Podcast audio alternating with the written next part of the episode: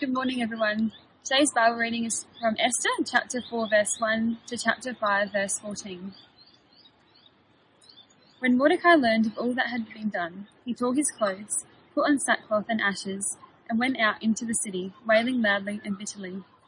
But he went only as far as the king's gate, because no one clothed in sackcloth was allowed to enter it. In every province to which the edict and order of the king came, there was great mourning among the Jews, with fasting, weeping, and wailing. Many lay in sackcloth and ashes.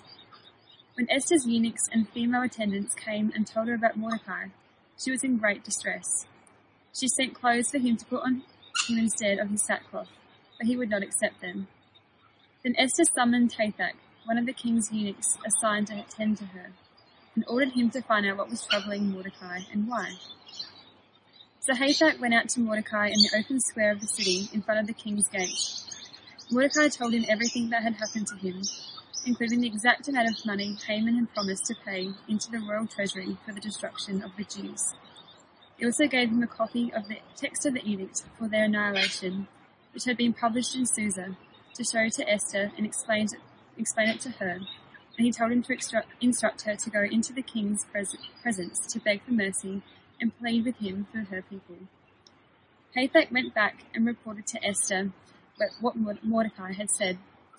Then she instructed him to say to Mordecai, All the king's officials and the people of the royal provinces know that for many any man or woman who approaches the king in the inner court without being summoned to the king has but one law, that they be put to death unless the king extends the gold scepter to them and spares their lives.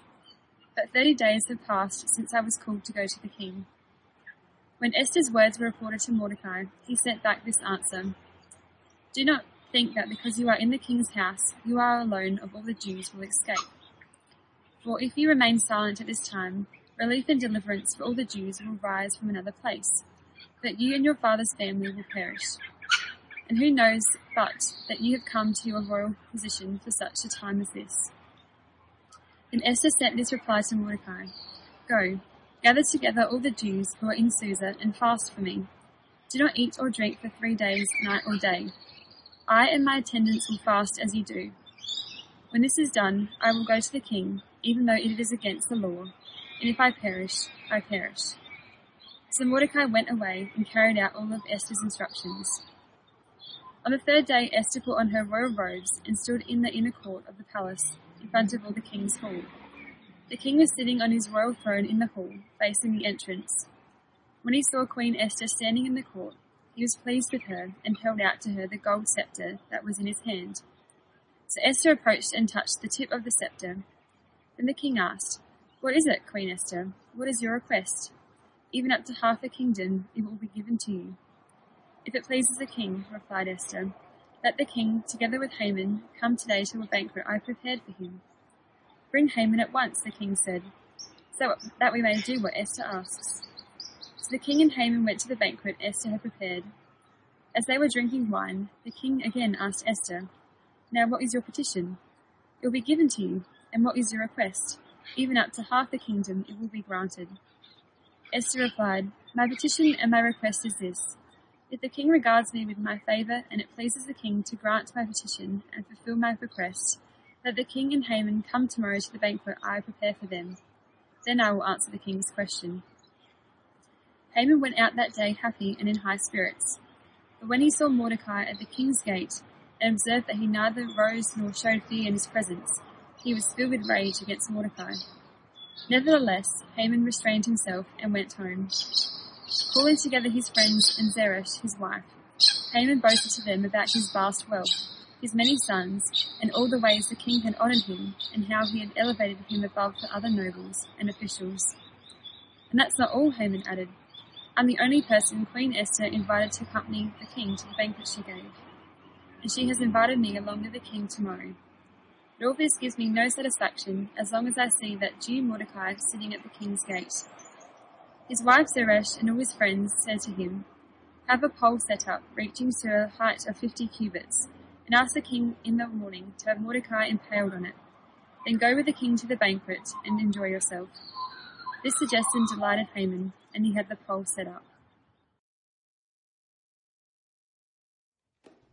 Hi everyone. Today we're going to look at Esther's chapter 4 and 5, two chapters filled with three scenes. You can follow along on your outline under the notes tab or in the description of the service as well. So just a quick overview summary where we're going. Scene one is all about the pressure of the situation. How Mordecai persuades Esther to act as they come to grips with the death warrant against the Jewish people. Scene two is Esther enacting a plan to try and stop this. However, tension mounts in scene three as Haman forms another plan of his own, this time to kill Mordecai by morning the next day. So, as we begin, I have a question for you on the top of your handout for you to think about. Here's the question. What are some defining moments in your life? What are some defining moments in your life? You may say some big things like your marriage, or having children, or getting a driver's license, finishing study, uh, or even your relationship with God if you're a Christian. Or you might say, no, actually, Luke, it's some hard things. They've really defined me. My divorce, the passing of a loved one, losing a job, a mental health challenge that you're facing, financial stress. You might say these moments have defined me as well. Or you might say, actually, no, it's just the little things. You know, consistency over time brings results, and these are the things that have defined me my diet, my exercise choices, the screen, amount of time I spend on my screen, spending time with my family and kids every day, or even how often you read and pray. No, they've defined me if I reflect on my own life, I can recall three moments that have defined me. Uh, first one was I was a teenager, wasn't a Christian, riding my bike, middle of the road, no helmet, and a car just swerved and I almost got hit by it. And at the moment I remember saying, thank you God, and, and as it came out my mouth I was confused. Why did I say that? I didn't have any thought of God or care for God. I couldn't shake that reaction. Second defining moment, after I was a Christian a number of years later, I was out the front of a friend's house on a cold, rainy, foggy night talking to Natasha. We were just friends, weren't dating, weren't married. And I shared with her this feeling I had, this desire to go into vocational ministry and potentially marry this beautiful woman. Didn't tell her that at the time though. Then three years ago, a Bible verse, John 20, 21. It led me to complete my college degree, finish up my role as a youth pastor, and take a step of faith into a new ministry and season of life. What about you? Maybe you could ask the question of Esther. Wonder what Esther would say was her defining moment in life. Well, I think if we asked her, she would say the events in chapter 4 and 5 of the book of Esther. But you know, Esther's defining moment wasn't a shout of victory or joy, nor did it come with great, great clarity. It came as a timid girl, confronted with the reality of the situation, reluctantly chose to identify as a Jew and so set the plan for God's redemption in motion. I wonder, how many of you have similar defining moments in your life? More fearful than courageous, more fickle than faith fueled. So let's start in scene one. Let's see the pressure that Esther and Mordecai were under and how she was persuaded to act. Here's scene one. It opens in chapter 4 with Mordecai. He's having, quite frankly, the worst day of his life. He's lamenting bitterly. He's weeping, uh, sackcloth and ashes he's wearing, uh, all because his people are going to die. But it's not just him, you see. In chapter three, verse 3, sorry, it pulls us back to see the whole Jewish population. All the Jews are mourning and fasting and weeping over the death decree.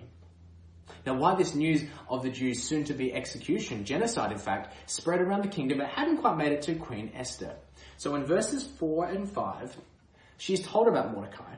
She's in distress that he's in distress. So she brings some clothes and says, Please stop, put them on. I don't like seeing you this way.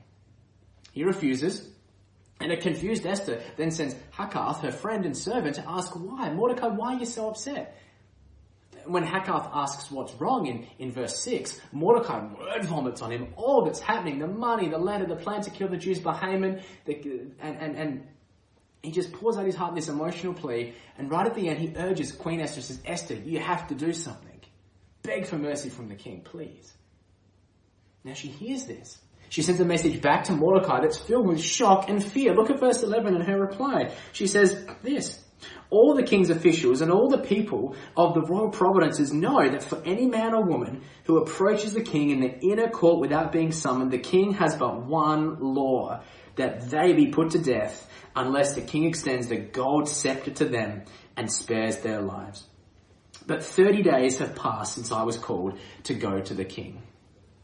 This is one of those moments in life when you've started to tell someone about a problem you're having, only to have that person hijack the conversation by saying, you think you've got problems. Man, you should see what I have to put up with. And then they, they share with you something that's, that's of a minor problem in comparison. Well, that's Esther in verse 11. All she thinks is that our own situation is far worse than Mordecai's because to go to the king when you're not invited, that would be to stare death in the face. And surely, surely, Mordecai, you're not asking me to face death. Moreover, she lets slip and reminds him that her marriage hasn't been too crash hot lately either. For the past 30 days, the king has not seen me. I've got no scheduled visit in my diary, Mordecai. What she's saying is that right now, it is not my time to help. I've got my own problems to do with Mordecai. I'm, I'm really sorry, I'll give you some clothes, but that's it. You see, the issue here is that when the king was in the inner court, it was a no-no to approach him unless you were summoned. Royal etiquette said that if you did go to him, unless the king held up the gold scepter, you'll die. In fact, there were only seven people who could go to the king at any time. Uh, the historian uh, Herodotus tells us. But you couldn't go to him if you were sleeping with a woman either. Esther wasn't one of those seven. That's the point. Now, look at how fear is ruling Esther's heart. Excuses are being born to justify inaction. Now, at this point, remember, Esther and Mordecai are still communicating back and forth via a messenger. In verse 6 and 9 and 12, Hakath is the link between the two relaying this dialogue, you see. Then all of a sudden, Mordecai says something that really puts Esther in danger. It forces her hand. Look at verse 13. Remember, this isn't a private conversation. He says, Do not think that because you belong to the Jews, that you will escape. And just like that, Hakath now knows she is a Jew. It has been let out. Esther is a Jew. You see, Mordecai's giving her a sobering reality check in then 14 and 15. He isn't giving her a motivational speech to pump her up. He's threatening her with the certainty of death. He even says it in verse 14, you will die if you don't do something. Even if the other Jews are spared, don't think you'll escape because you're the queen. You won't. Rings about Vashti, doesn't it? And Esther, she's shaky and she's confused. As, as scholar John Goldingay comments here, he says Esther's not a superhero with special powers. She's an abused girl put in a horrible position because of what she is, a beautiful Jew. Fear, hesitation is how Esther reacts to this moment in her life. So she's standing there, life altering news, being in a position to do something. She hasn't got it all together. And then Mordecai says something super interesting in verse 14. He says, If you remain silent at this time, relief and deliverance for the Jews will arise from another place, but you and your father's will perish. Who knows? Perhaps you've come to a royal position for such a time as this. Somehow, in some way, Mordecai has this long range confidence that death, the death warrant from Haman won't be fulfilled. That relief and deliverance for the Jews will arise from somewhere. Now, some have stretched the text here to imply that he's talking about God. But all the evidence suggests that Mordecai isn't actually referring to God at all here. He's simply convinced that someone else will stand up and fight this horrible threat off. So he's not pointing to some veiled, foggy hope in God. I think it's much less spiritual than that, because there's nothing hinting at Mordecai understanding anything deeper than what he says. Someone else will save the people. But then he uses this as a way to snap Esther into action as well. So he puts before her the possibility, perhaps you've been made queen for such a time as this. Now again, he's not, sorry, he's simply pointing out all that's happened in her life, all the events that have led up to this point, maybe for this particular reason. And notice that he's not very convinced about this either. He says, who knows? You see, Mordecai isn't certain of God, nor who's going to step up. He can't see that well, and in the moment, the future is as clear as mud. The pattern from Esther isn't that Mordecai is a super spiritual guy. I think he's just figuring it out as he goes along. Something in that pricks Esther's conscience. And she utters the, probably the most famous line in the whole book. I will go to the king even though it is against the law. Verse 16, if I perish, I perish. Now what's really important to understand with that phrase is the word if. If I perish. The if indicates uncertainty. She doesn't know the outcome, does she? But she's willing to die if it will save her people. The question is, though, are we to see this as Esther being courageous and bold? Well, I don't actually think that's the point. See, she's been pressed into this corner. She's already given an excuse not to act. The harsh reality of death is before her, and Mordecai, her cousin, he's in mourning. I think Esther is more resigned than determined here. She realizes she must do something. So she grits her teeth, not joyfully, but with the weight of death and uncertainty on her shoulders, and so says, I will go, and if I die, I die. It's interesting, we find the same expression here in Genesis 43, verse 14. This is where Jacob finally allows Benjamin to go to Egypt with his brothers to see Joseph. And this is a painful moment for him as he allows it to happen, just like Esther. They're determined, but it's a tough, grief filled decision. Now, I think this is actually more important for us to grasp than seeing a bold, courageous Esther. Why? Well, aren't you and me, when we're pressed in big moments like this, aren't we much less bold and more fickle than we imagine to be? Don't we too dance between fear and devotion to God, one moment fully trusting Him, and the next unsure if God is even present with us? Is that not how we act? Do you not make excuses for why we can't do something or take a step of faith, bouncing like a yo-yo all over the place at the times? I know I am. I think we're just as uncertain at times as Esther is here. And we see this too when she asks time for a fast. What she's doing with this is she's creating a space where she can pause, wait, have others rally behind her. She asks for other people to fast with her so that she can form a plan with Mordecai and her attendants as to how they're going to appeal the king to turn back the decree. And we see that. We see the plan enacted soon enough. And, and that's what I think the fast is intending to do. I don't think, again, it's a sign of spirituality. Let me explain. We know that Jews would mingle prayer and fasting together. It was part of their culture, part of their history. It, it was a way to respond to and to worship God. But we must be hesitant to assume too much here about the prayer because prayer isn't mentioned. Note that. It does not say she prayed. She just calls for a fast. Many commentators have suggested that she does pray because it's implicit by the fasting. They would say that it goes together for the Jewish people. But I think that ignores the very pattern of Esther that we've seen. So often in the story, we expect the characters to act this way or that, and they don't. We expect God to show up. He doesn't.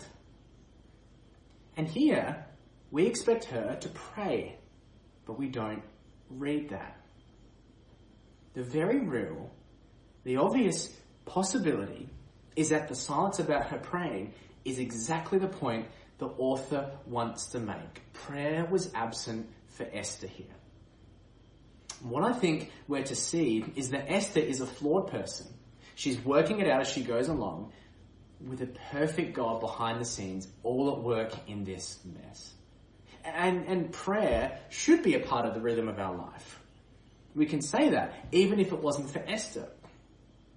But you know what she does do, and what we do see clearly, is that Esther does turn a corner here. For the first time, she identifies with her people, the people of God. And in what really is a great way to end a cracking episode of a TV series with the camera panning out, fading to black at the end of the episode, the sole hope for the Jews lies in the hands of a young lady whose life up until now has been devoted to beauty treatments and the royal bed. Esther chapter 4 is about a hard, gut wrenching, confusing, and painful few days for Queen Esther. This has led to a decision, not courageously, but with a shaky resolve to identify as a Jew, uncertain of what will happen, but resolved to die as a person of the covenant of God rather than the Queen of Persia. That's scene one. Scene two begins three days after this. The fast is finished, this is Esther's plan. So she sticks on her royal clothes, she adorns them in chapter 5, verse 1. She walks into the king's hall. The tension's palpable. How is he going to react? Well, by God's grace, he reaches out his gold scepter. Esther touches it and relief floods her, I'm sure. Success, she touches the, she can have an audience with the king. She's not going to die. Spared by the king's mercy. So what does she say? In verse 4, tells us, all she asks, King, and Haman. That's very odd that she would ask the very person who's plotting, plotting to kill the Jews, King and Haman, come to a feast, come to a banquet I've prepared for you. And then they agree to it, Haman comes, the king comes, they're pretty happy to go. In five, in sorry, verses five to eight, we were reminded that good food and wine puts people in a good mood. And the king's happy, and he says, Esther, Queen Esther, what is it? I'll give you up to half my kingdom.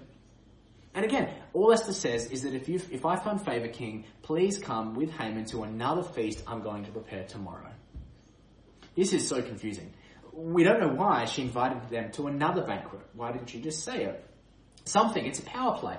Some would say it's to create anticipation for the king or that Esther chickens out, but really, we don't actually know why, and they're only guesses. But you know what we do know and we do see is there's a space now of a day. And this delay from Esther, it actually allows Haman to gain the advantage, come up with another devious plan. This is scene three, Haman's plan. Now Haman in all of this, he's having the time of his life. This is just, he's a pig in mud, right? He, he, he has the best time with the king and the queen having a feast. Then he leaves the meal, happy and high spirits from the wine and the fact he's had a private meal. But someone soon sours his good mood. He walks past the king's gate. Guess who's there? Mordecai. Haman rage quits, heads home, seething with anger. And to make himself feel better, get this, he decides to self-medicate in the form of a little bit of self-promotion. He decides to invite everyone he knows to his home just to hear how wonderful he is. We laugh at that, it's hilarious. But I'm sure you know how it works, don't you? Haman gives us a window into part of each of our own souls so we can see how ridiculous and sinful that we sometimes are. We may not actually do what Haman does, but if we're honest, we sure would like to at times. And I'm sure maybe we have secretly behind some of our posts, comments, phone calls. But in all this boasting, he still doesn't uh, sorry, this still doesn't stop Mordecai eating away at him internally. Right at the end, Mordecai. So his friends propose a solution. Build a big pole showing off how great you are and then impale him on it. As one commentator says, the size of the pole is in proportion to the measure of his own pride. And at 23 meters high, it certainly is a very large pole. In all of this, by the way, Mordecai, he hasn't a clue what's happening. Blissfully unaware now tomorrow he's going to face his death. And so we leave chapter 5, like chapter 3, Haman celebrating after planning to kill someone. And right now, if God ever needed to interrupt the drama to show up, here I think is a pretty good time. we'll get to that. But for now, I want us to reflect on Esther's defining moment for a few moments. How she's caught between the world of the Persian palace and the Jewish world to which she belonged. Here's the thing. I do wonder if some of you here listening today are going through a similar moment in your life. That you too must decide whether you would live and identify with God's people or walk away. For some of you, God has been ordering events in your life, shifting, moving things around in your world, and you suddenly find yourself facing calamity, the pressure of life, or even with your own inner emotional world. And you're so uncertain, just like Esther was and you're making excuses like Esther did. But you know, like Mordecai said to her, perhaps you have come at your present situation for such a time as this. Meaning, perhaps all that's been happening is so that you would be able to identify as a Jesus follower, like Esther did a Jew. The question Esther had to wrestle with is the same one that you and me need to. Who do you belong to? Who do you identify with? I'm sure that some of you are facing defining moments right now decisions to make, confronted with the reality of what's in front of you. And it's hard. You did not imagine life to go this way. I'm sure Esther didn't. I'm sure you've been making excuses why now isn't the right time to follow Jesus, to throw my lot in with him. Just like Esther did. Or you're, you're not going to take the step of faith that you've been feeling God call you to for months, that you've been watching and listening, and, and here it is right in front of you, and you're not doing it. Because maybe as you look ahead, all you can see is what Esther saw. That belonged to God, publicly, to follow Him faithfully into this season of new life, that's going to put me under the sentence of death, suffering, humiliation. But you see, identifying yourself as a Jesus, as a Jesus follower, this is to be released from a greater threat than what Esther and Mordecai faced. You see, Mordecai was foggy on who would save. We don't have to be. There is a sure and steadfast anchor for our soul, Jesus, who went to the very heart of the kingdom of heaven and pleaded with you and me, appealing to his own wounds and scars and said to God, the true king, accept my punishment as the payment for their sins. and God accepted it. The harsh reality that we must all be confronted with, like Esther, is that we too are under, under a looming sentence of death, a pandemic that we cannot escape from. All humanity is going to die because of our sin. But your hope can be in Jesus. And as the greater Esther, Jesus did not just say, if I die, he said, I will die. He didn't fumble, he didn't resist the will of God like Esther did. He wasn't foggy or cloudy about the future like Mordecai was. Jesus perfectly obeyed God. He steps into our place. He knows all the areas of life that we are going to go into. He is there. He is shaping events and our life for this moment that we would identify as a follower of Him. That we don't have to have it all together. That's okay not to be okay because Jesus is okay. Esther points us to a greater Jesus. Mordecai, a greater Mordecai with more clarity and certainty than we could ever have, and it's through him. So what would it look like to throw yourself at the feet of Jesus, to give your life to him in this season of life, right here and now, with what's in front of you? You may need to take a step of faith. It's not a faith that you can manufacture, it's a faith that is given to you by God's grace. Take comfort in that. May you spend every moment this week wrestling with who Jesus is, the faith and the grace that he gives you to be able to stand up in his world, identify as a follower of him, knowing that Jesus goes before you and gives you everything you need to be his own follower. Have a wonderful week, and I'll see you again real soon.